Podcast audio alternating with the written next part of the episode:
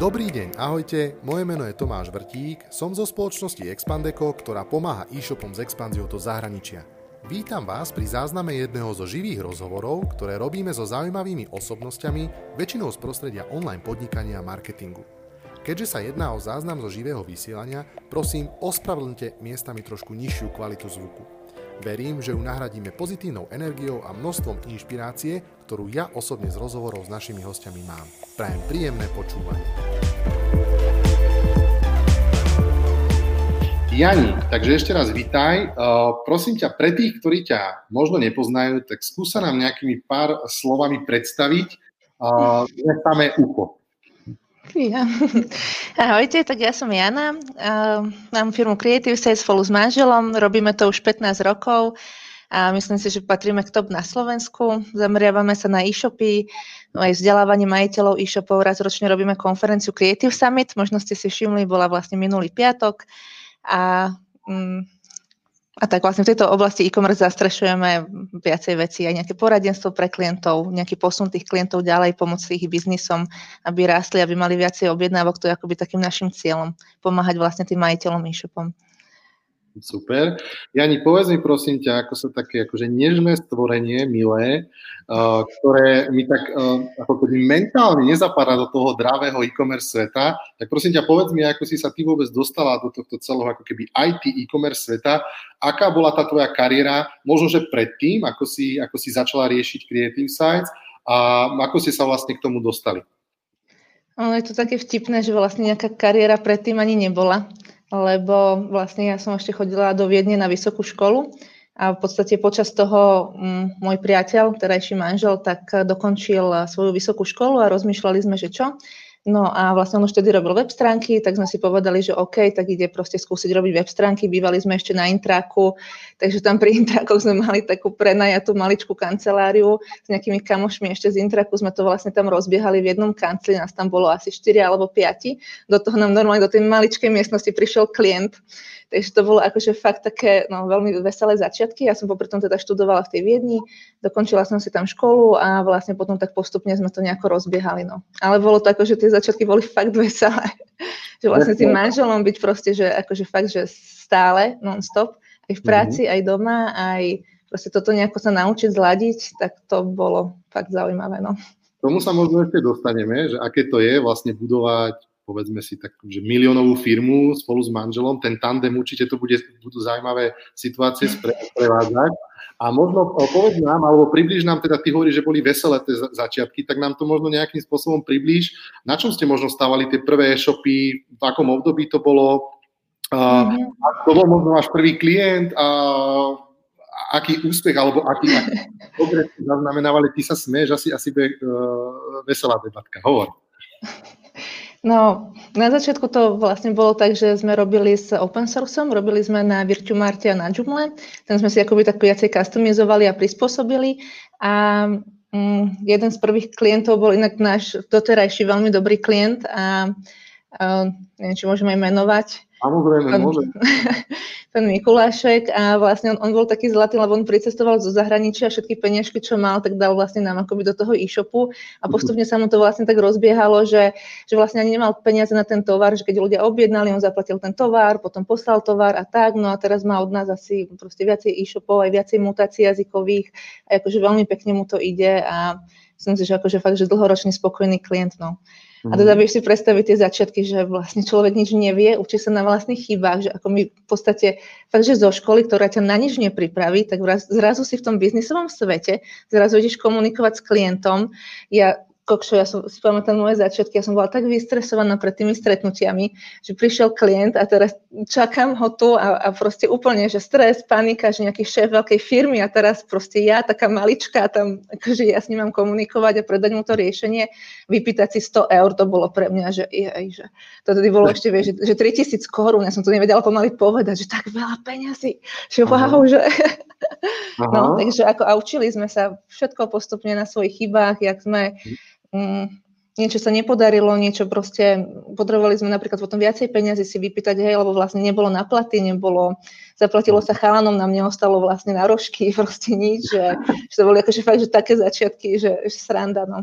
A potom postupne sme sa učili vypýtať si viacej peniaz, vypýtať si za tú prácu, lebo akože kvalitne sme to robili, to zase o to pokoj, to my sme takí perfekcionalisti, že úplne musíš mať všetko, že tip-top a proste perfektné, všetko ti musí na pixel sedieť, to máme akože doteraz tak, takže tu asi podľa mňa naši ľudia sú za to na nás nahnevaní, že my akože fakt každý pixel vidíš, to už máš úplne v oku.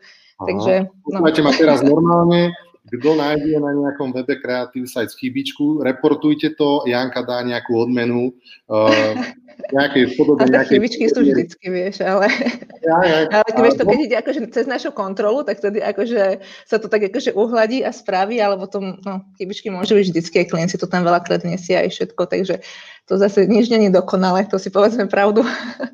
Súhlasím s Jankou a trošku bonznem, že Číňo, jej kolega, jej asistoval a ten perfekcionizmus vlastne to, že Janka a Číňo sa snažil nejakú tú chvíľku napraviť záves. Takže tam bola taká drobná chybička, tam bol ten pixelík, ktorý tam trošku lietal. No super, začiatky, že to všetko v poriadku. A tie začiatky teraz hovorí, že boli také trošku divoké, také pankáčské.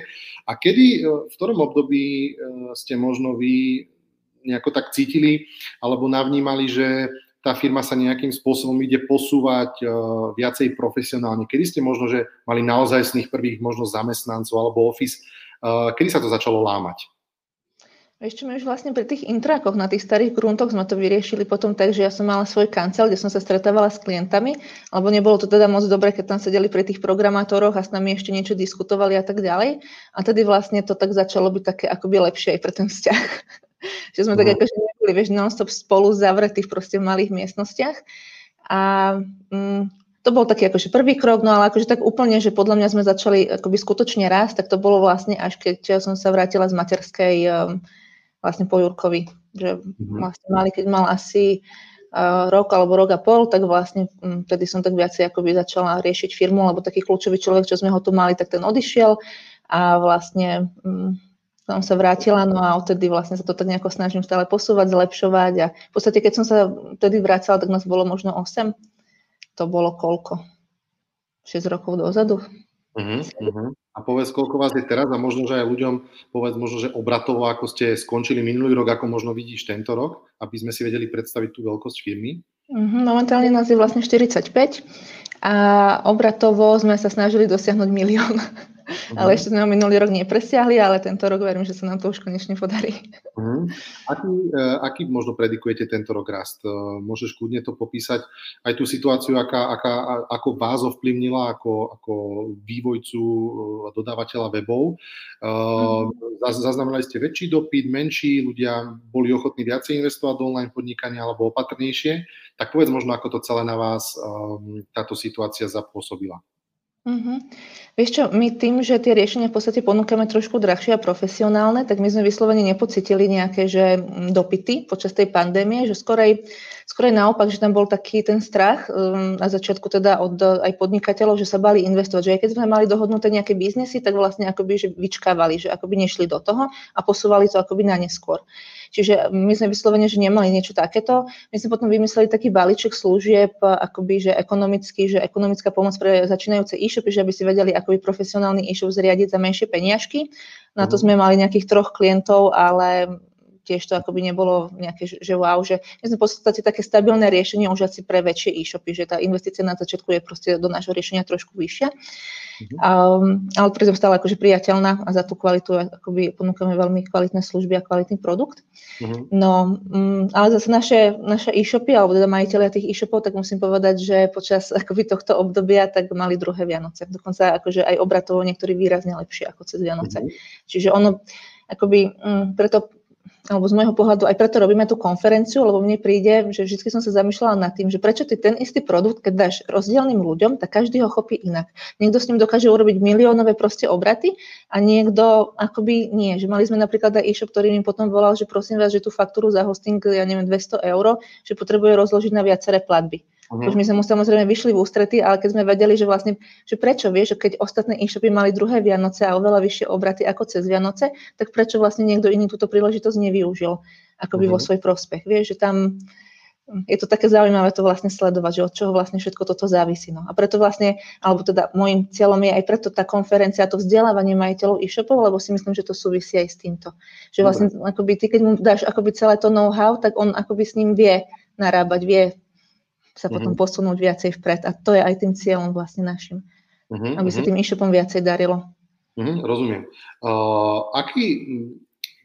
Aký možno, my sme sa o tom bavili chvíľočku predtým, než sme vôbec začali vysielať, aké sú možno také, by som povedal, tá denná operatíva alebo také tie najčastejšie možno problémy alebo výzvy, ktoré rieši vlastne developerská firma. Priznám sa, že ani ja príliš nevidím do pozadia developerských firiem, skorej možno do tých e-shopov, ale čo tak rieši firma so 45 ľuďmi, predpokladám, že reklinátujú vývojári, programátori.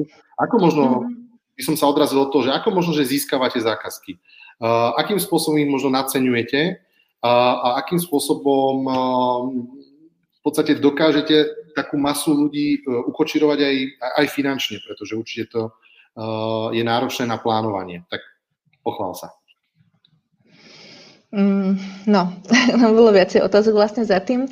Čiže keď začnem napríklad tým obchodom, že ako získavame nových klientov, čo si sa pýtal, tak veľakrát vlastne, alebo zo začiatku my sme fungovali úplne bez reklamy. Čiže to musím povedať, že my sme vlastne nikdy akoby zo začiatku nemali nejaké reklamy, alebo proste nič. My sme fungovali čisto na referenciách. Že spravili sme dobrú robotu, ľudia si to medzi sebou povedali, ale zase povedzme si pravdu, pred 15 rokmi akože to bolo úplne niečo iné. Bolo pár firiem, čo robilo e-shopy, konkurencia nebola taká veľká ako teraz. Čiže to bol náš jeden benefit. Google fungoval ešte inak. Veľakrát sa nám stalo, že my sme spustili e-shop a vlastne on na druhý deň bol na Google na prvej pozícii a vlastne on po mesiaci volal, že wow, že mne sa tá investícia do e-shopu vrátila, že proste, jak ste to spravili, že pecka, paráda, že super. Čiže akoby no celé to fungovanie proste bolo úplne iné. Čiže momentálne tiež fungujeme najčastejšie na tých referenciách, odporúčajú nás veľakrát aj agentúry, ktoré majú s nami dobrú skúsenosť, odporúčajú nás klienti, alebo fakt, že ja tu také príbehy počúvam o slovenskom podnikateľskom prostredí, že to by sa ti rozum zastavil. Proste niekto si dá spraviť akože e-shop a on za rok a pol nemá nič. Prišiel o kopec peňazí, prišiel o kopec času, o kopec nervov a on proste za rok a pol nemá ten e-shop, nemá ho prepojený, tí programátori to nevedia spraviť. Pýtajú sa ho základné veci, vieš, nepomôžu mu, neporadia. Dobre. U nás je brutálne toto, že... Ja to vstúpim a opýtam sa, povedz mi, prosím ťa, že aby sme to možno že poradili trošku aj nejakým začínajúcim podnikateľom alebo e-shoparov, lebo aj takí nás sledujú, ktorí možno nemajú e-shop, zvažujú e-shop, alebo sú možno z marketingového prostredia a chceli by možno, ja neviem, si spraviť nejaký jednoproduktový e-shop alebo natiahnuť možno nejaký feed, majú nejakého dodávateľa. Tak poďme sa teraz pozrieť možno na ten pohľad toho, že ako si možno správne vybrať toho dodávateľa nejakého riešenia. Čo by som sa mal ako človek, ktorý nie je z e-commerce prostredia, opýtať toho svojho dodávateľa, na čo by som si mal dať pozor? No, jednak by som riešila asi skúsenosti. To znamená, že teda koľko e-shopov už spravil, čo všetko má za sebou, či teda splní tie požiadavky, ktoré mám. Určite by som si pozerala demo prístup, čiže ako bude fungovať tá administrácia, aké všetky funkcie, čo mi tam vlastne všetko umožní. Určite by som si obvolala referencie, to je akoby taký základ. A určite by som išla na stretnutie, alebo vieš, veľakrát aj keď nám sem prídu ľudia, tak oni vidia, že proste áno, wow, že máme tu proste skoro celé poschodie, tu sedí fakt, že toľko ľudí tu proste sedí, že fyzicky tu proste všetci sme, že vieš, keď sa niečo stane, lebo akože veľakrát sem prídu aj takí ľudia, že no, mala som e-shop, stalo to na jednom človeku, odišiel mi do Austrálie, alebo mali sme aj taký prípad, že spáchal samovraždu, hej, a že proste teraz on ten e-shop vlastne, že čo s tým, hej, alebo vieš, keď to máš proste takto závislé o jednom človeku, tak niečo sa stane, alebo on ochorie, ty 2 mesiace čaká, že by ti tam niečo upravil, no to je zbytočné. Čiže mať za sebou takúto stabilnú firmu, kde máš vlastne zastupiteľnosť, kde máš vlastne vždy niekoho k dispozícii, môžeš hocikedy prísť, keď niečo potrebuješ. Čiže a potom aj to, keď príde na to stretnutie, tak vidí, vieš, počuje tú odbornosť, počuje vlastne to, že fakt, že tých skúseností máme veľa, to know-how je obrovské, vieme poradiť, vieme nasmerovať toho človeka, že okej, že keď máš, ja neviem, kamennú predaňu, tak poďme to riešiť týmto spôsobom, alebo my ti odporúčame to urobiť takto, lebo takto s tým máme najlepšie skúsenosti. Že veľakrát sem fakt prídu ľudia, ktorí akoby v tej e-commerce oblasti nie sú až takí zbehli a to je OK, lebo každý sme odborník proste na svoju oblasť a preto práve je dobre si vybrať takéhoto partnera, ktorý to know-how má, aby ty si to nemusel študovať, proste zveríš to akoby do rúk odborníkom, spoľahneš sa a proste tak, ako sa dohodneme na ten termín, to je veľakrát aj skôr a proste máš dlhodobo kvalitné a funkčné riešenie.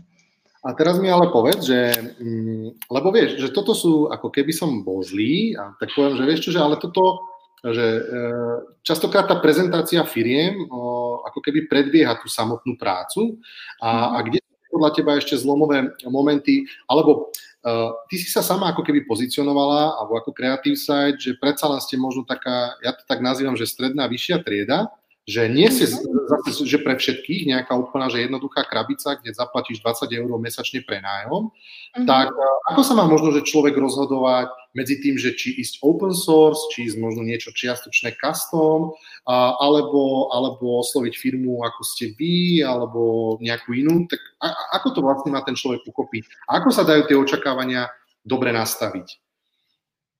Podľa mňa to závisí od toho, že čo chce, vieš, lebo keď ideš do toho podnikania s cieľom, že však vyskúšam, tak akože vieš, veľa klientov, akoby keď im poviem cenu, že kde akoby začíname, tak si povedia, že no tak to není pre mňa, ja chcem iba vyskúšať, či to pôjde. Tak akože vieš, keď to nemyslíš s tým podnikaním vážne a chceš to iba vyskúšať, tak jasne, zober si krabicu, to ja aj rovno poviem, že OK, tak si zoberte krabicu, vyskúšajte proste, keď uvidíte, že vám to pôjde a budete potrebovať kvalitné riešenie dlhodobé, tak vtedy vlastne prídete za nami. A je to akože úplne OK, že na to vyskúšanie, že prečo nie, ale vlastne keď to myslíš tým biznisom vážne, tak proste keď to postavíš takto na krabici, tak to moc nie je akože dlhodobé riešenie a tá dôveryhodnosť proste toho zákazníka, toho návštevníka e-shopu tam jednoducho nie, pretože vidíš, takých e-shopov je tu kopec. Bude si myslieť, že to je nejaká garážová firma, vieš, zaplatí napríklad vopred a čo keď mu ten tovar nepríde a tak ďalej. Čiže skôr aj o túto dôveryhodnosť tam ide a keď už to proste akoby postavíš na kvalitných základoch, tak zase tá investícia sa ti vie oveľa rýchlejšie vrátiť. Open source to máš zase, no veľakrát to máš potom postavené zase na tom jednom človeku, ktorý zase, ak to myslíš vážne, on ti o pol roka, o rok odíde, tak čo ty s tým riešením spravíš?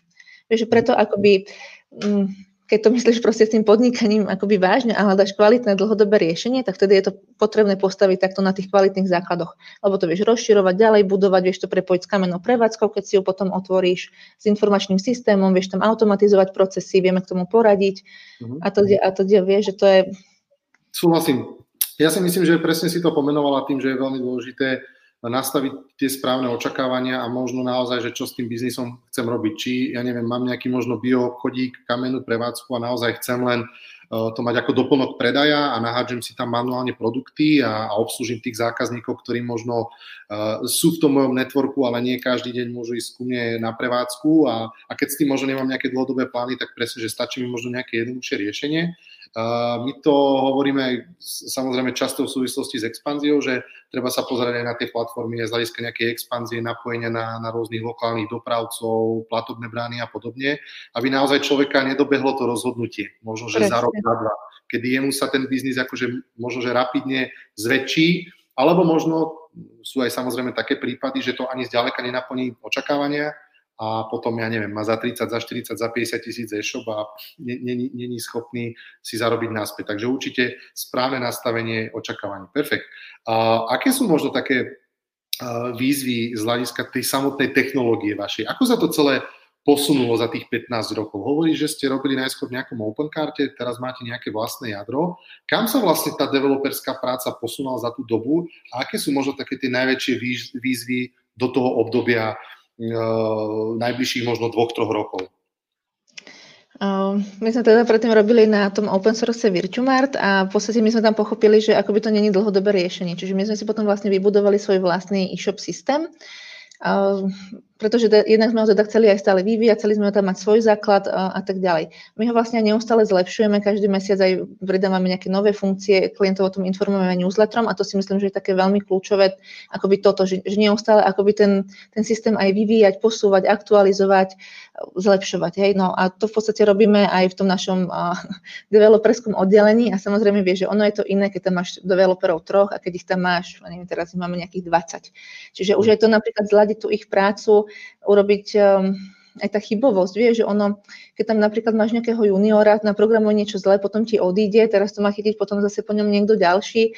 že toto sú proste také veci jasné, že na ktoré asi každá firma naráža a proste deje sa to občas aj u nás, to je asi normálne, ale akože máme aj nejaké developerské dlhodobé ciele nastavené, že čo by sme chceli zlepšiť, v akých častiach ten systém prekopať a tak ďalej, že máme k tomuto porady a potom vlastne team leader si toto sleduje a postupne vlastne na tých taskoch pracujeme.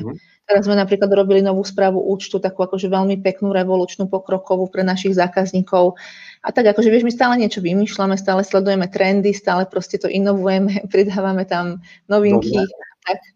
Rozumiem. A teraz mi povedz, že určite to bude téma pre viacerých ľudí a možno, že nie len vyslovene developerské firmy, ale aj pre firmy, ktoré možno pre vlastnú potrebu niečo developujú. Napríklad majú vlastné riešenie e-shopové alebo majú nejakú web stránku, nejakú aplikáciu, čokoľvek.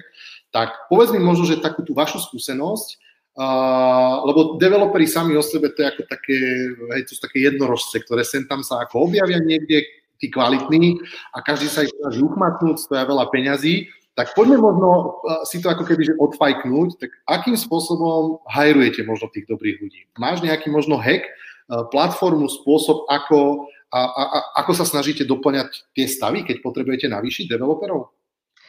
Toto je veľká halus, no, lebo akože my väčšinou, takto tých úplne, že skúsených developerov, tí v podstate nám tak akože ľahko nezaklopú na dvere, tí väčšinou sú vybukovaní.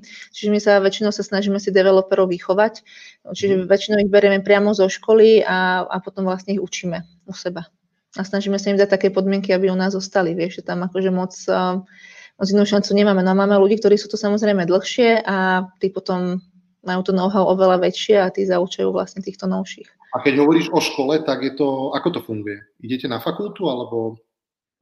Vieš čo, inzeráty dávame normálne na profesiu, inzeráty a potom vlastne máme chalanov, ktorí majú kontakty a tak. No. Máme akože odmeny samozrejme za každého nového človeka do firmy. Čiže aj cesto sa to snažíme spraviť. Dobre, to je možno, že nejaká prvá časť, tak idete takouto ťažšou možno cestou, aj keď v dnešnej dobe asi nie až to úplne najťažšou, ale vychovať si. Je otázne, že či je ťažšie nájsť úplne super kvalitného developera, alebo si ho vychovať, ale každopádne je to náročné vychovávať to z toho juniora, seniora, keď ti môže možno po roku, po dvoch odísť, už aj s tými skúsenosťami, ktoré si do neho investovala.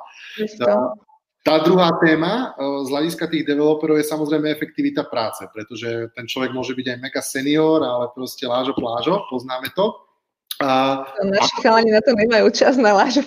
Nemajú čas. No dobre, tak ale nejaký... Nemajú toľko táskov, ty brďo, že oni fakt akože to... No tak teraz mi ale povedz, že akým spôsobom máte nastavenú efektivitu. Je to nejaká spriemerovaná činnosť všetkých kolegov, alebo viete, že toto sú tí top ľudia vo firme a stačí, keď sa k ním niekto priblíži na 80-90% a je to v pohode, alebo ako meriate efektivitu developerov? No, to je dobrá otázka a my to úplne nemeriame. My vlastne akoby málo vecí vo firme meriame, takže máš pravdu, že je to akože veľakrát taká, že pocitová záležitosť. Teraz sme si vlastne dali za cieľ akoby merať minimálne, že chybovosť, že koľko času sa akoby strávi opravou chýb, že toto si chceme aspoň zmerať, že aby sme vedeli, že cca, že koľko je to toho času akoby za rok, že koľko, vieš, percent času toho programátora sa minie na nejaké klientské tásky, koľko sa minie vlastne na nejaké nové funkcie, ktoré sú akoby zlepšovanie toho systému, čo nie sú platené, a potom, že koľko percent času sa napríklad minie na nejaké opravy chýb. A potom, neviem, ešte tam máme nejaké akože rozdelenia proste týchto akoby táskov, čiže to sa snažíme merať, ale nejakú efektivitu úplne, že na percenta merať, wow, to ani neviem, ako by sa dalo, vieš, lebo akože napríklad každý robí proste niečo úplne iné. V podstate, že tí developeri sú vyčlenení na nejaké typy táskov a každý vlastne akoby jeden je dobrý na importy, ďalší je dobrý na prepojenia s informačnými systémami, ďalší robí platby, ďalší vlastne, že sú akoby aj tak trošku špecializovaní. Takže ťažko povedať, vieš, že... Takže taká možno aj výzva trošku, že zamyslieť sa nad tým, že tá efektivita developerov, akým spôsobom by sa možno dala merať, lebo za mňa, akože, a to vôbec nechcem byť zlý, lebo ťa mám strašne rád, že ja by som mal trošku z toho taký, možno, že by som mal obavu, že nemám veci pod kontrolou. Ty si sama aj povedala, že je to také, že emočné, že je to niečo, že dávaš na feeling a vychádza to. Nevnímaš to ako takú nejakú možno hrozbu pre firmu, lebo my to... my máme podobne počet ľudí ako aj vy, okolo 50-ky a keď už si v tom, tak ako keby nevnímaš tú veľkosť, ale keď niekto príde zvonku, tak hneď ako čo cash flow a peniaze na čas. Z tohto hľadiska sa na to pozerám. Z hľadiska nejakého možno cash flow, z hľadiska toho, že bude tá robota, dokážem zaplatiť ľudí. Ako to vnímať? To je krásne, ale toto som si presne riešila, keď začala pandémia. Čiže vyslovene, že som si prebrala zodpovednosť vlastne za tých ľudí, za tú firmu, za ich rodiny vlastne. Strašne bolel chrbát.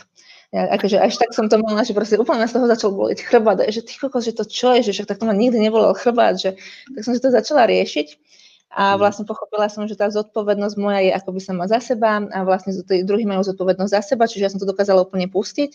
Takisto sa teraz snažím pustiť túto kontrolu a vlastne nastaviť sa akoby viac na tú dôveru, vieš, že proste ja akoby mám v sebe takú dôveru, že viem, že teda budeme fungovať, viem proste, že sme dobrí a proste dôverujem tomu, že tých klientov si nájdeme a jednoducho, vieš, že mne to proste takto funguje, ja nepotrebujem mať úplne, že presne zmerané čísla a presne vedieť, či som zarobila 1,000 eur alebo 1,500 eur, ale proste akože dôverujem, že to tak bude, že budem mať dostatok vlastne všetkého a proste toto je také moje nastavenie a ja to proste nerobím pre peniaze.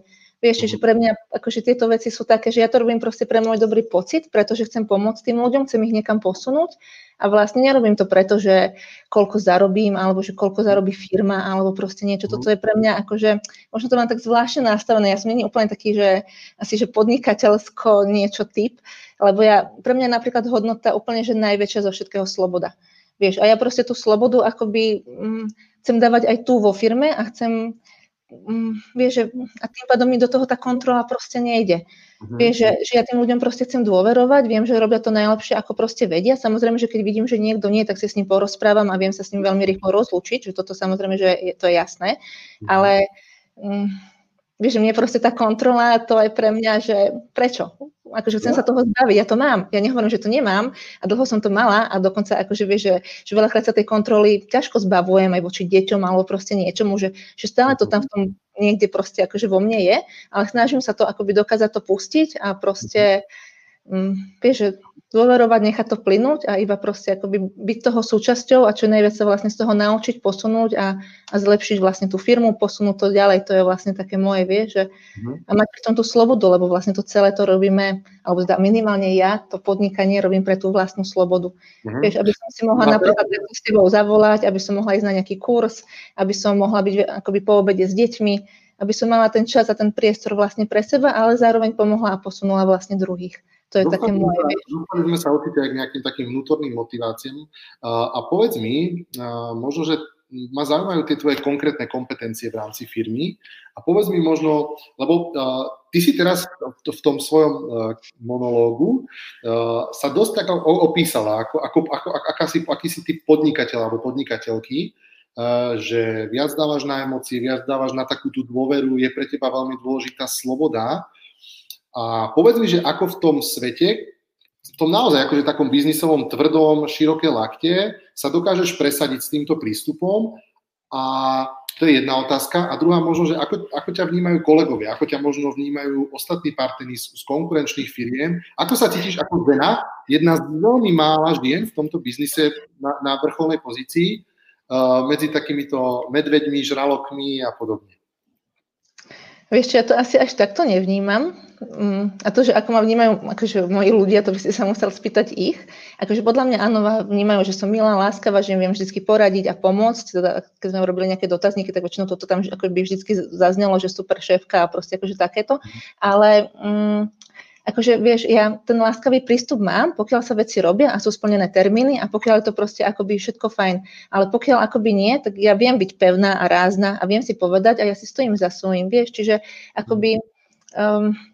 No, ale není som taký ten žralok, ktorý to robí pre peniaze. Proste to určite nie, to vôbec není môj akoby pohonný motor ani proste nič. Čiže proste robíš to akoby z tej lásky, robíš to proste z toho čistého srdca, ale zároveň áno, proste máme tu nastavené pravidlá, máme tu nastavené to, že ja sa dodržujú termíny a keď nie, tak ja som pevná a ja si proste akože poviem, vieš, že ako to proste potrebujeme, ako to má byť a keď to človek nerešpektuje, tak sa rozlúčime. To akože je úplne jasné a tí ľudia to proste vedia. My sme na začiatku samozrejme hovorili o tom, že ste to rozbehli celý biznis aj s manželom a teraz možno, že sa dozvieme, že tu práve tu možno, že tvrdšiu časť alebo možno takú, ktorá presne nie je nejakým spôsobom prirodzená, zastrešuje on. Tak mi prosím ťa, popíš to, ako sa dá fungovať s chlapom, s manželom v tandeme, 15 rokov vo firme, ako sa dá z toho vybudovať firma s miliónovým obratom a ako sa dá vlastne akože nepozabíjať, lebo to je celkom výzva podľa mňa. To je. Na začiatku to bolo ťažšie, ale teraz akože si myslím, že to máme v pohode. Urobilo to vlastne to, keď sme si rozdelili kompetencie, to bolo vlastne pred tými 7 rokmi, keď som sa vrátila vlastne po tej materskej akoby do firmy, lebo vtedy sa to naozaj živilo. A to bolo akoby cítiť aj v tej firme, že proste ja som povedala A, on povedal B. Áno, my máme často protichodné názory, že on je viacej ten technický, ja som viacej tá, mám vyššie to EQ, on zase to IQ, hej. A proste akože tak to máme rozdelené, že áno, on je za tie technické veci vždycky zodpovedný, ja som vždy zodpovedná za ľudí, za interných ľudí, personálne veci, za komunikáciu s klientami a vlastne všetko takéto komunikačno, projektovo a tak ďalej, hej. Čiže takto sme si to vlastne akoby, v podstate sme to tak mali akože intuitívne rozdelené aj predtým, no ale vlastne, ak som prišla z tej materskej, tak sme si to rozdelili, takže sme si to dali aj na papier. A proste sme si povedali, že OK, že toto je proste tvoja časť, toto je akoby moja časť.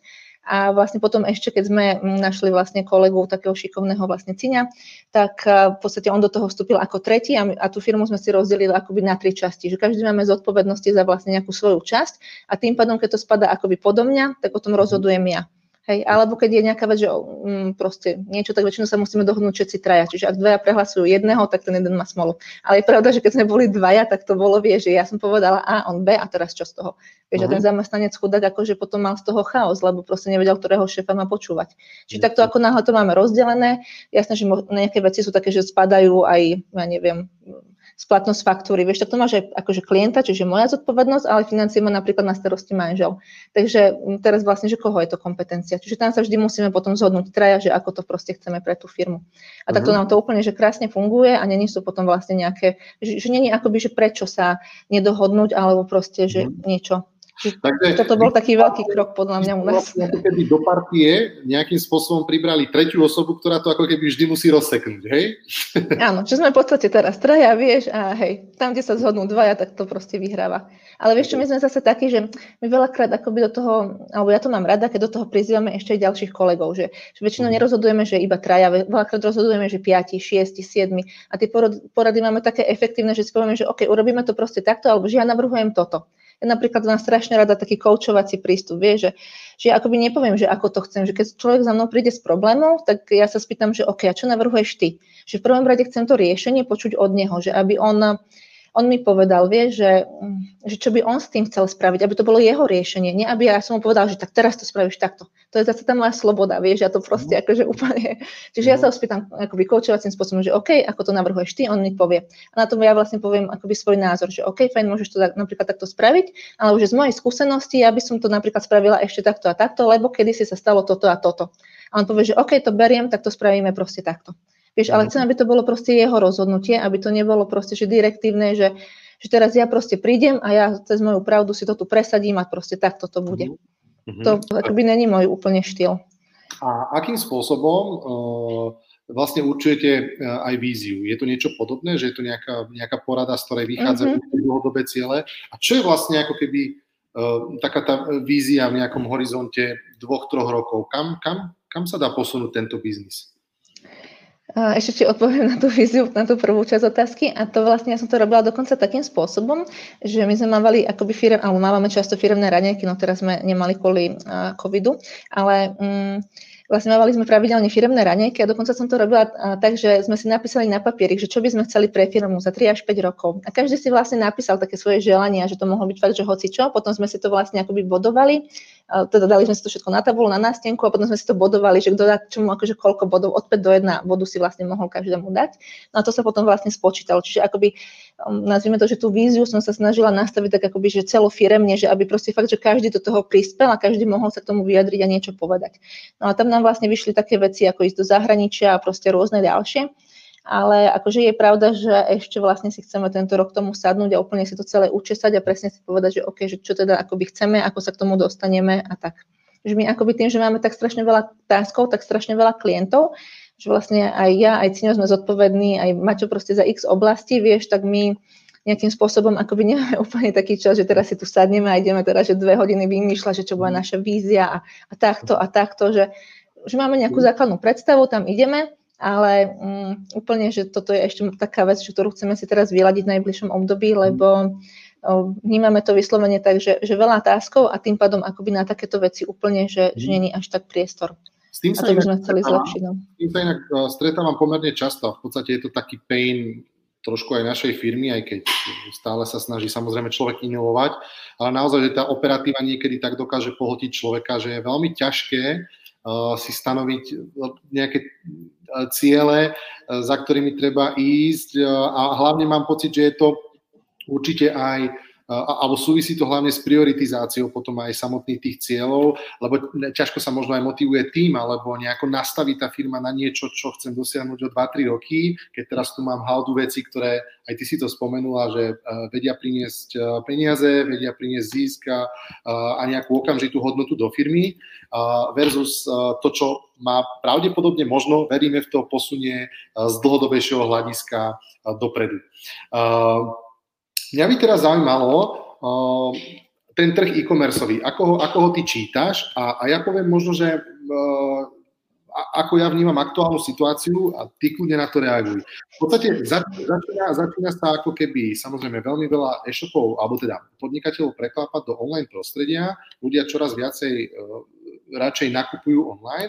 A teraz máme tu takú, mám pocit, vlnu toho, že všetci sú nejakí natešení veľmi z marketplaceov a ani si pomaly už nerobte ani vlastné e-shopy a poďte predávať na Alzu, poďte predávať na Mall.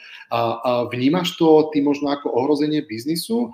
Ako vlastne sa pozeráš na takýto ten, možno, že len hype, ale možno, že naozaj trend, kedy sa tak ako keby tie menšie stredné e-shopy začínajú zanikávať vo veľkosti toho marketplaceového sveta. OK.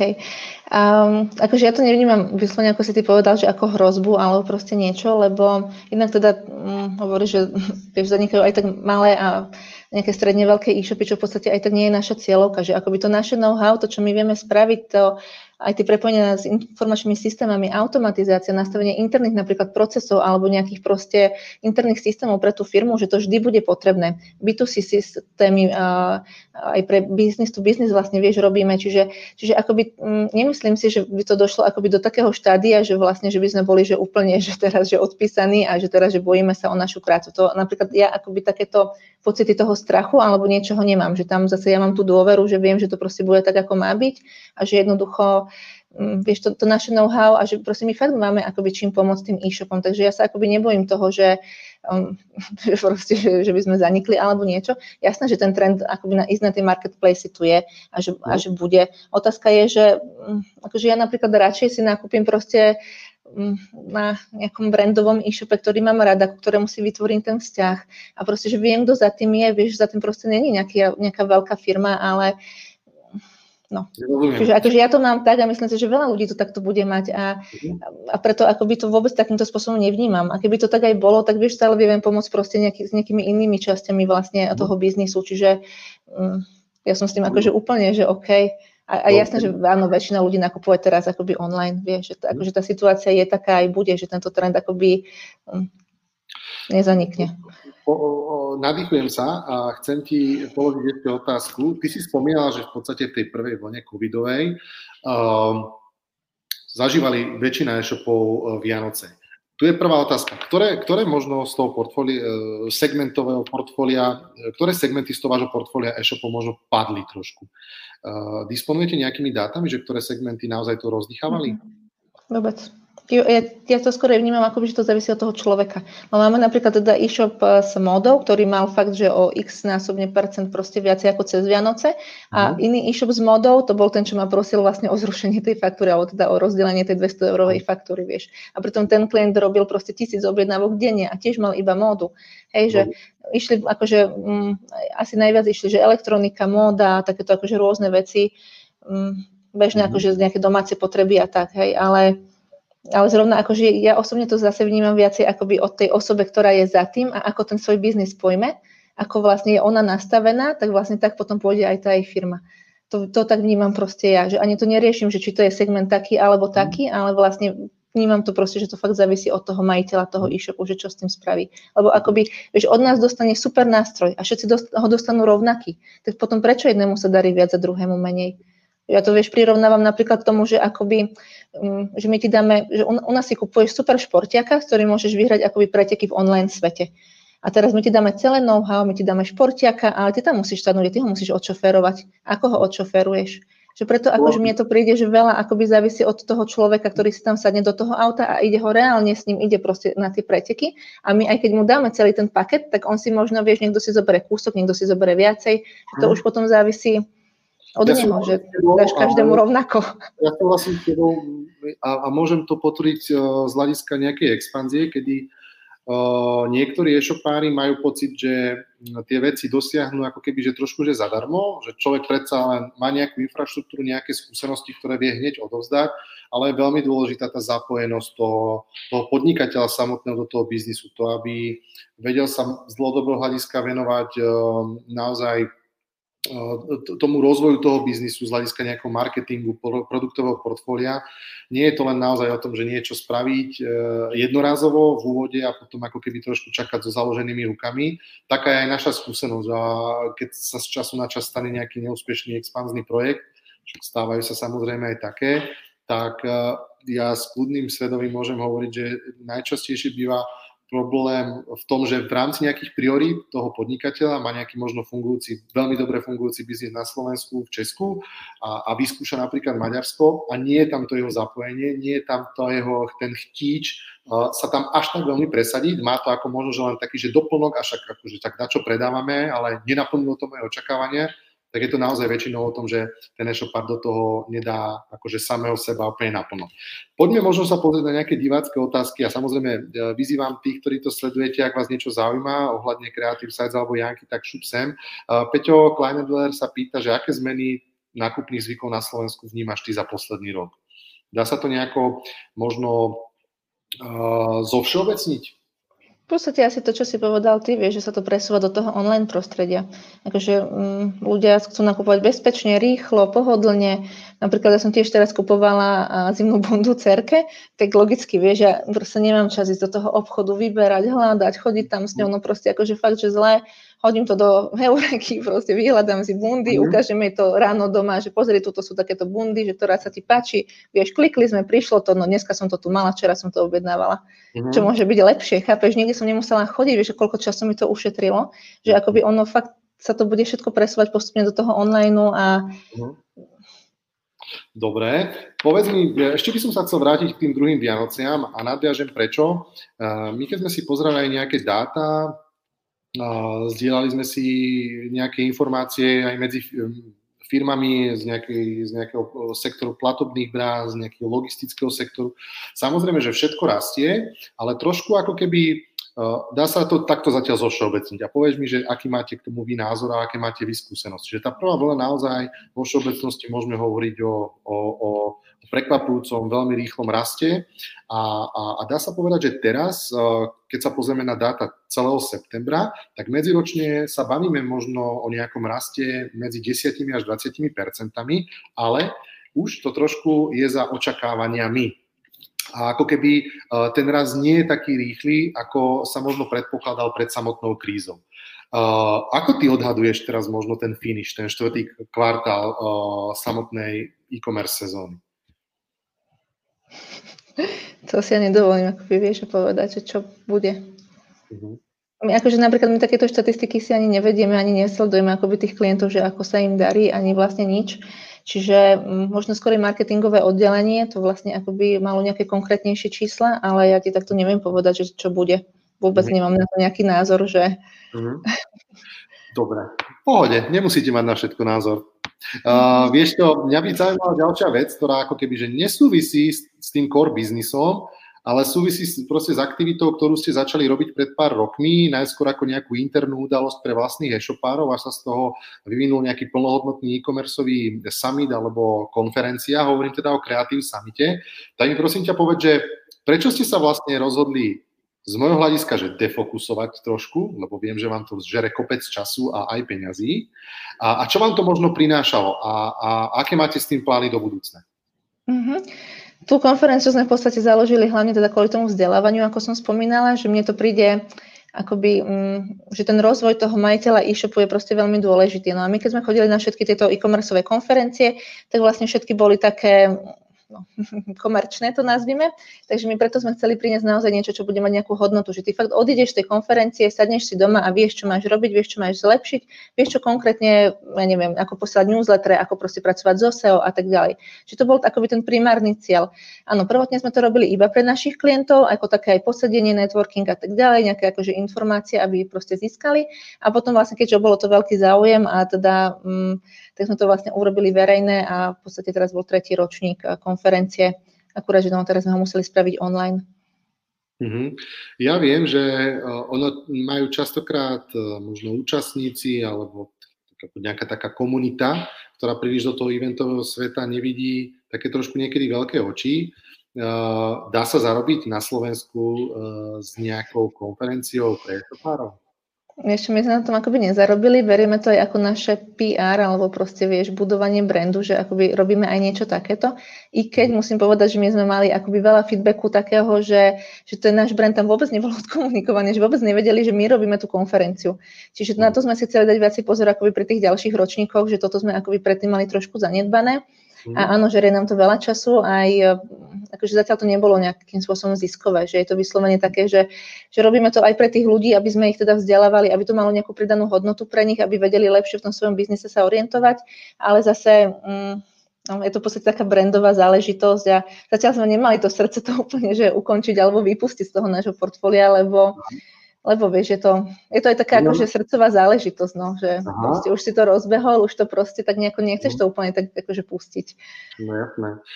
Máte možno, je to samozrejme, že brandová aktivita, tie sa častokrát ťažko merajú, ale máte možno, že niečo merateľné z toho, že ste si možno merali nejaké povedomie značky, alebo možno padol z toho nejaký klient, viete to možno nejako pomenovať? No práve, že sme si to, nemerali sme si to, čo sa týka brandového povedomia alebo niečo takéto, alebo povedomia o značke, ale skôr sme si pozerali, že okej, že koľko klientov sme z toho mali. A môžeš hádať. 0. Akože fakt 0. Vážne 0. No, takže akože tak to dopadlo. Ako my stále dúfame, že ďalšie ročníky budú lepšie. Ale akože zatiaľ to nebolo, že fakt, že nič, no. Jasné. Nevadí. Akože vieš, nerobíme to pre prachy, to máš zase to, že proste nerobíš to pre tie peniaze, robíš to pre tých ľudí, robíš to preto, že ich chceš vzdelávať, že ich chceš posunúť a to je proste celé. A proste majú akože úžasné feedbacky na to, že ten networking, to, čo sa tam dozvedia, že tak prečo nie, vieš, no, akože robí sa to raz ročne, keby to malo byť proste každý mesiac, tak si to nehodíme na hlavu, ale tak raz za rok to sa proste akože vydrží a spraví, no, čo ti mám povedať. Do budúceho roka teda Creative Summit bude, hej? No chceme, aby bol. A chceme, aby bol offline, lebo to je presne to, že aj teraz, keď som komunikovala s nejakými klientami, tak akože boli sme radi za účasť, bolo okolo 100 až 130 ľudí vlastne akoby online, čo je akoby super, ale... Viete, že keď je akoby ten offline, tak aj klienti hovoria, že to, viete, ten offline je proste fakt lepší, že oni akoby pri tom online boli, že chvíľku niečo si vypočuli, potom odbehli a ten offline, tam máš ten networking, si tam do noci proste a zoznámiš sa s ľuďmi, to je úplne, že to je 101. Chlebičky, akoby... A všetko, hej, presne, pokecáš si, tie stánky, proste akože je to úplne, že iné, no, čiže oni sa všetci tešia na ten offline, dúfajú, že budúci rok bude a my dúfame tiež. Takže asi tak. Ale akože môžete si pozrieť video záznamy, keď ste nestihli konferenciu, už sú na stránke, myslím, prístupné a akoby aj ten content takto doma, keď sa človek vzdeláva, je to fajn. Takto už, keď si robíš promo, tak to musíš dať nejaký kódik alebo dačo, nech si to za dostupné ceny. Neviem, aké máme ceny, ale môžem zariadiť. Neviem ani ja, ale týmto ťa vyzývam, že keď to písať nejaký blogový výstup, tak akože pre našich poslucháčov a sledovateľov, tak určite vymyslíme niečo, lebo pozeral ten line-up, ja som si to tiež ešte nestihol pozrieť, že tam boli veľmi zaujímavé prednášky, takže ľudia určite majte sa nejaký kódik vymyslíme a budete si môcť pozrieť za trošku lepšiu cenu záznam z tohto ročného online ročníka Creative Summitu. Jani, postupne budeme ako keby prechádzať takému, že záveru toho nášho rozhovoru, z môjho hľadiska, že veľmi príjemného. Ja si myslím, že sa len potvrdil, že si veľmi srdečný človek a čo na srdci to na jazyku a naozaj, že to na dlani, alebo jak sa mu hovorí. A povedz mi možno, že kde ty bereš takú možno tú inšpiráciu, hlavne biznisovú, kde sa možno ty vzdelávaš, čo ťa tak nejako, že motivuje nakopávať dopredu. Máš možno nejakú literatúru alebo nejaké zdroje, ktoré by si odporúčila ľuďom? Mám strašne rada Briana Tracyho, to bolo také, že moje začiatky a tam som prečítala si všetky knihy. Inak mne sa páčia aj knihy Kiyosakiho, že on má napríklad, že prečo trojkári zamestnávajú jednotkárov a fakt, že ku finančnému IQ a odporúčam ti pre deti, úplne, že on má, že cash flow pre deti. To je tak dobrá hra, že my to akože dosť často to hráme, moje deti, akože cash flow, vieš, aktívny príjem, pasívny príjem a tak ďalej, že vieš, že maličku, že super, že toto ťa na škole nenaučia, takže to ti určite odporúčam. Potom ja som napríklad hodne som pozerala, to som vyhrala na jednej konferencii, že videá od pána Urbanca, Petra Urbanec, tam som si pozerala všetky videá, to bolo úplne, že namakané cool, už teda to, akože nemám tam prístup. Teraz som si kúpila, o líderstve strašne veľa čítam, teraz som si kúpila aj Tima Ferrisa, mám rada, tieto nástroje titanov, akože tiež super knižka, to teraz akurát lúskam. Janka je nachystaná, hej, no však čítam, chápeš. A tak akože rôzne, aj ku výchove, ja som si naštudovala strašne veľa, keď vlastne decka som vychovávala, vieš, som chodila po kurzoch, strašne veľa knížek som prečítala a tak, vieš, aj k tomu biznisu, akože ja rada čítam, nehovorím, že mám čas čítať, akože áno, že máme dokonca, že terasu a hovorím, akurát sa minula na to kolegyňa pýtala, ja hovorím, ty kokos, ja som na tej terase za tých 11 rokov možno 2-krát sedela, že to mi neuveríš, ale že to proste fakt, akože keď máš deti, tak ty si nemáš kedy sadnúť asi čítať, to proste, akože to si rád, že keď o 9:30 mi zaspia a potom ešte keď sa pozrieš do tej kuchyne a vidíš tam ten bordel a tie hory riadu a proste to všetko, čo ešte treba spraviť a ešte vieš, do roboty ťa niečo čaká spraviť. Akých máš starých garantov? Ja mám vlastne 8 a dcera má 10, alebo má teraz 11. No, super. No, ale to úplne, že krása. Ja hovorím, že tam druhú šichtu doma, vieš, lebo to prídeš proste z tej roboty, že vyflusnutý, unavený a teraz oni ti začnú cez seba vyprávať, že čo bolo v škole. Potom máma, poď sem, každý do inej izby, že poď si so mnou robiť úlohy, ty teraz nevieš, že kam máš ísť skôr. My sme im cez pandémiu úplne múdri kúpili štenia, takže do toho na mňa skáče pes, ktorý chce ísť von, aby som ho išla vyvenčiť. Vieš, a do toho proste, no, akože je to radosť.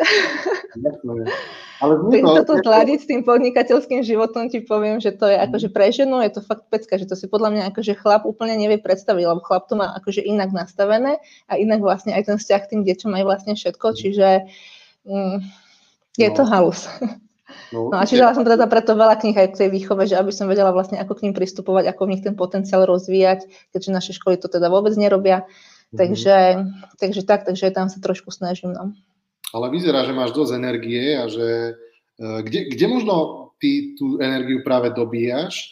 Ja som to aj hovoril, možno, že už aj niekde takto ofiko, že ako ja naozaj, že obdivujem ľudí a ja milujem svoje deti, milujem svoju rodinu, ale nie vždy tú energiu tie deti dajú. Niekedy ti ju fakt, že zoberú a ideš z posledného a naše more už zaspí, zavri tie dvere, ani na Takže vždycky hovorím, že oni sú najkrajší, keď spia. A to normálne už platí na toho psa, lebo on na teba konečne neskače. Oni tak roztomilí, keď spí, ty by si ho úplne že vymojkal, ale keď je to proste hore, tak to je úplne, že už niekto zaspí. No jasne. A to aj tie detičky sú také krásne, no. Áno, kde beriem energiu, no. Keď sú tichučké, že ani hlások nevydajú, to je také krásne. Ale povedz mi, Janka, že kde vlastne, okrem rodiny, si dobíjaš ty baterky? Aké máš možno voľnočasové nejaké aktivity? Stíhaš vôbec na to? Vtipné, že moc akoby nestíhaš voľnočasové aktivity. Akože snažím sa chodiť na nejaké kurzy sebarozvoja, alebo takže čítať si, že keď mám čas, ale fakt toho času nie je toľko, že by som mohla.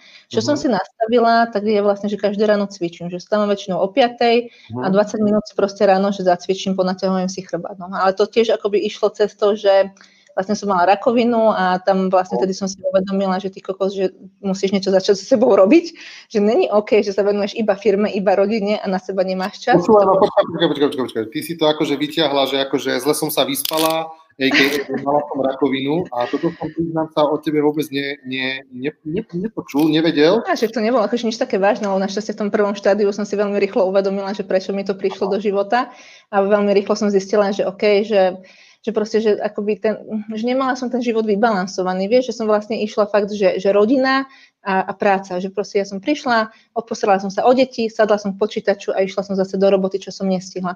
A vlastne naozaj tam nebol ten priestor pre mňa a vlastne akoby toto bol taký môj, našťastie mám tú intuíciu asi takú ženskú silnú, že som veľmi rýchlo pochopila, že akoby, že toto ma to chcelo naučiť. A ja som vlastne začala potom každé ráno vtedy chodiť do parku a behať a vlastne takže akože naozaj, že som si to tak nastavila, že mám ten čas pre seba. A musím ti povedať, že to prácu na sebe, že ja som sa dostala teraz do takého štádia, že aj keď tie deti kričia, píštia, tak mňa to nevycucne. Že už úplne, že si to viem úplne, že od seba oddeliť a úplne, že viem byť, že sama sebou, že a proste už aj v tom kričiacom, hádajúcom sa neviem akom prostredí doma, že úplne, že to dokáže, že oddeliť a proste ty akože stále si akoby v tej svojej síle, v tej svojej energii a proste vôbec akože ťa to nedostane. A to je akože zaujímavý level, lebo ja hovorím, že ono sa to vie, že ľahko sa to robí ľuďom, ktorí doma nemajú deti, štenia a proste nejaké proste komplikácie, vieš, že tedy akože ľahko sa ti, ja neviem, ide si zabehať alebo zacvičiť alebo niečo, ale keď ty máš doma proste 6-hodinovú ďalšiu šichtu, tak vtedy si urob ten čas a vtedy si akože to tak nastav, že naozaj, že venuješ sa aj sebe a spravíš si to, že to je proste taký lepší level, no. A treba to trénovať. Súhlasím s tebou, vtedy som sa akože dotkol určite dvoch vecí, lebo ty sa tak akože prefrčala, ale je to taká fakt, že dosť vážna vec a možno rakovina je také, možno, že tam jedna z najhorších vecí zdravotných, ktoré ťa môžu postihnúť v živote. Ty sa tak s ľahkosťou akože prebehla, ale keby sme to možno že zovšeobecnili na akékoľvek choroby, ktoré aj vzniknú z povolania, možno nejaké vyhorenie, tebe sa to pravdepodobne ako keby prejavilo takýmto fyzickým, tak povedz možno, že v ktorom období to bolo? Bolo to rok dozadu, 5 rokov dozadu? Ako si to... Ja už ani neviem. 3-4?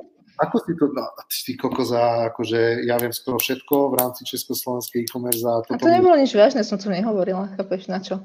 Ja som to brala tak, že ja sa z toho dostanem. Ja som proste od začiatku vedela, že to mám iba... Vieš, ono ten život ti vždycky ukazuje, že čo? Že keď nie si v rovnováhe, tak proste na tom tele sa ti to prejaví. To si myslím proste ja.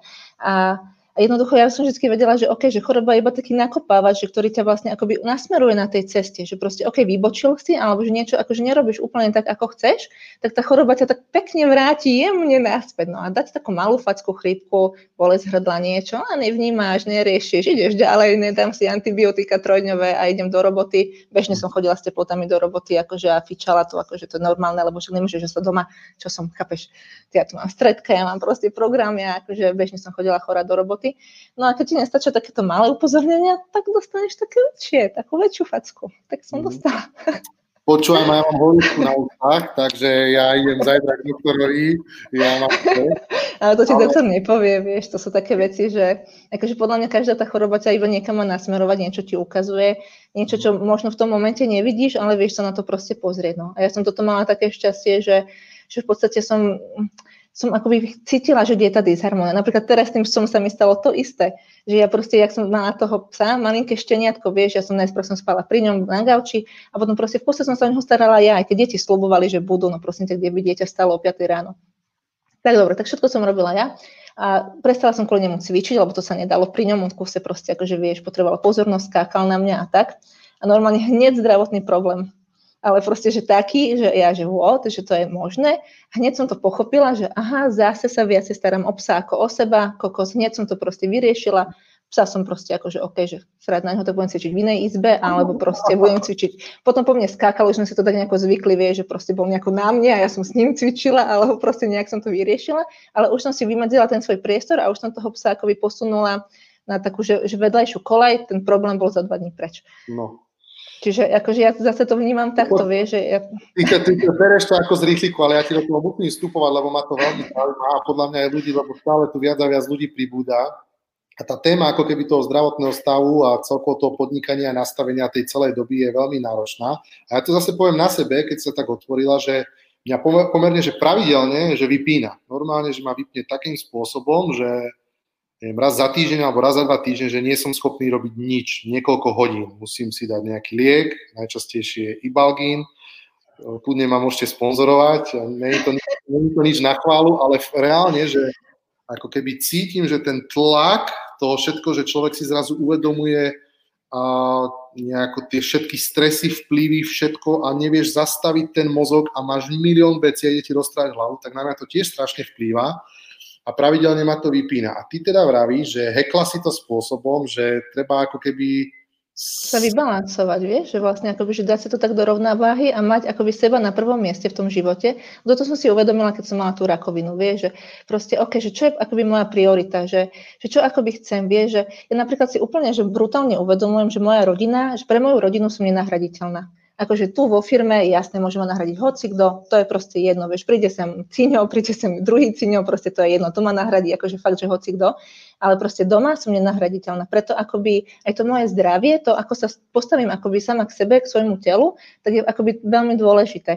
No a napríklad ja som sa naučila aj vypínať úplne tieto veci, vieš, ja keď prídem domov, tak ja sa fakt snažím tú firmu a to všetko akoby nechať proste vonku. Že my sme sa, vieš, koľkokrát s manželom hádali kvôli firme, my sa vlastne ani nehádame kvôli iným veciam, vždy sme sa iba kvôli firme hádali. A potom hovorím proste jedného dňa, že nie, proste firma je firma, keď sa chceš baviť o firme, budeme sa baviť o firme, ale vo firme proste o firme, hej, že proste nedávajme si problémy s firmy domov. Takže toto som sa naučila proste úplne oddelovať, úplne vypustiť a vlastne tiež sa snažím úplne si tie myšlienky, že vieš, prídem domov a jednoducho neriešiť, že byť v tom prítomnom okamihu, že byť na 100% s tými deťmi.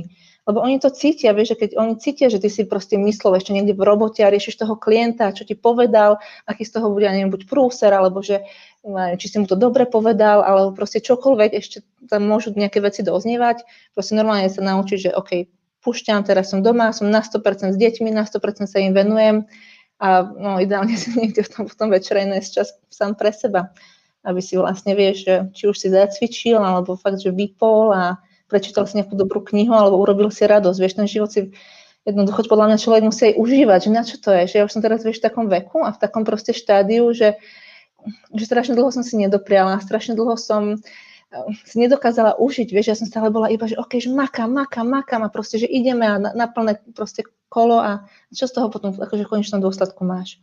Vieš, taká moja myšlienka je vlastne napríklad aj to, že preto ja to napríklad nerobím pre peniaze, lebo vlastne vieš, na konci života, že keď sa otočíš, tak čo si povieš. Že akože ja sa nebudem pozerať, či mám, ja neviem, dom alebo auto, alebo že koľko si toho proste si nahonobil akoby za ten život. Ja sa budem pozerať, že koľkým ľuďom som pomohla, koľkých ľudí som posunula, to je môjim cieľom. Vieš, že to není, že preto ja to nerobím pre peniaze, že pre mňa tie peniaze, to sa nezoberieš so sebou do hrobu, že na čo ti to je?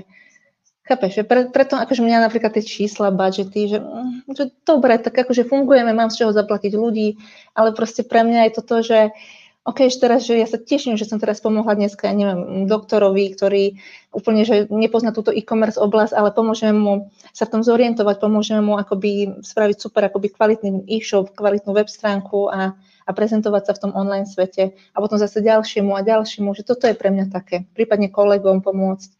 Vieš, keď majú nejaký, či už je zdravotný problém alebo nejaké trable v tom živote, tak ich tak nasmerovať a že wow, že aha, takto sa to dá, že akože fakt nemusíš sa trápiť v tom živote, nemusíš proste akože riešiť milión vecí, si nechať na seba tieto plášky. Vážení poslucháči, vážení diváci, ja mám aktuálne terapiu s Jankou,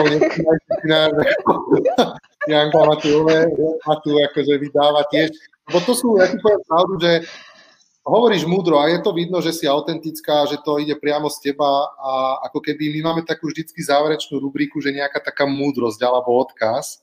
A ja by som to možno, že teraz aj tak týmito naozaj tvojimi veľmi hodnotnými rečami, ktoré mňa aj svojím spôsobom dojali a prinútili ma zamyslieť sa nad sebou, ti asi určite, že poďakoval za to, že si sa aj takto otvorila, lebo si myslím, že to bolo veľmi silné, hlavne ten záver. A určite verím, že do budúcna nájdeme možno ešte nejakú platformu, kedy možno tieto veci ešte viacej do hĺbky preberieme. Už obidva musíme utekať za tými deťurencami. Teda, ja si to len nahováram, ale dneska tiež celý deň som proste bol mimo, takže poďme stráviť ešte nejakú tú chvíľku s našou rodinou. Janka, veľmi pekne ti chcem poďakovať. Určite máš samozrejme záverečné slova. Máš ešte niečo na srdci, tak kľudne to povedz. To záverečné vlastne, ty sa zvykneš pýtať teda nejakú radu alebo tak ja by som to asi nazvala, že čo by som ja odporúčila, tak jednak je to neustále zlepšovanie sa, to je proste akože fakt, že fakt nikdy neskončiť a vždy sa stále zlepšovať, posúvať a moja filozofia je proste, že znútra von, vieš, že proste vždy, keď chceš zmeniť svet, musíš začať od seba a tým vlastne to dokážeš. Pekne. Janka, ešte raz ti veľmi pekne ďakujem. Bolo to naozaj veľmi príjemné. Budem sa tešiť, keď ešte vymyslíme naozaj formát, kde prebereme možno to, ako si bojovala s chorobou, ako si to celé utriedila, lebo si myslím, že veľmi veľa z nás to tak má, že ešte neutriedené a možno, že aj zanedbávame tie nejaké problémy, či už psychické alebo fyzické, ktoré nás v tom podnikaní sprevádzajú, takže ešte raz ti veľmi pekne ďakujem. Ja by som ešte zároveň, keď sme takto live, chcel srdečne všetkých pozvať takto o mesiac, prvý štvrtok v novembri, neviem teraz koľkatého je to, ale budeme mať rozhovor, živé vysielanie s Martinom Rozhoňom, aktuálne veľmi známym investorom, človekom, ktorý vybudoval perfektný e-commerce obchod Vivantis.cz, ktorý neskôr predal Mall Group a teraz aktívne sa naozaj venuje viacerým projektom, takže osobne sa veľmi na to teším, pretože Martin je takisto veľmi duchovný človek a s obrovským skillom, ktorý veľmi pomohol aj Expandeco sa posunúť. Takže srdečne vás pozývam, prvý štvrtok v novembri budeme sa rozprávať s Martinom Rozhoňom. A ešte by som spomenul, že Tatiana Zajíc, som na teba hrdá a posiela ti pusinku. Ďakujem.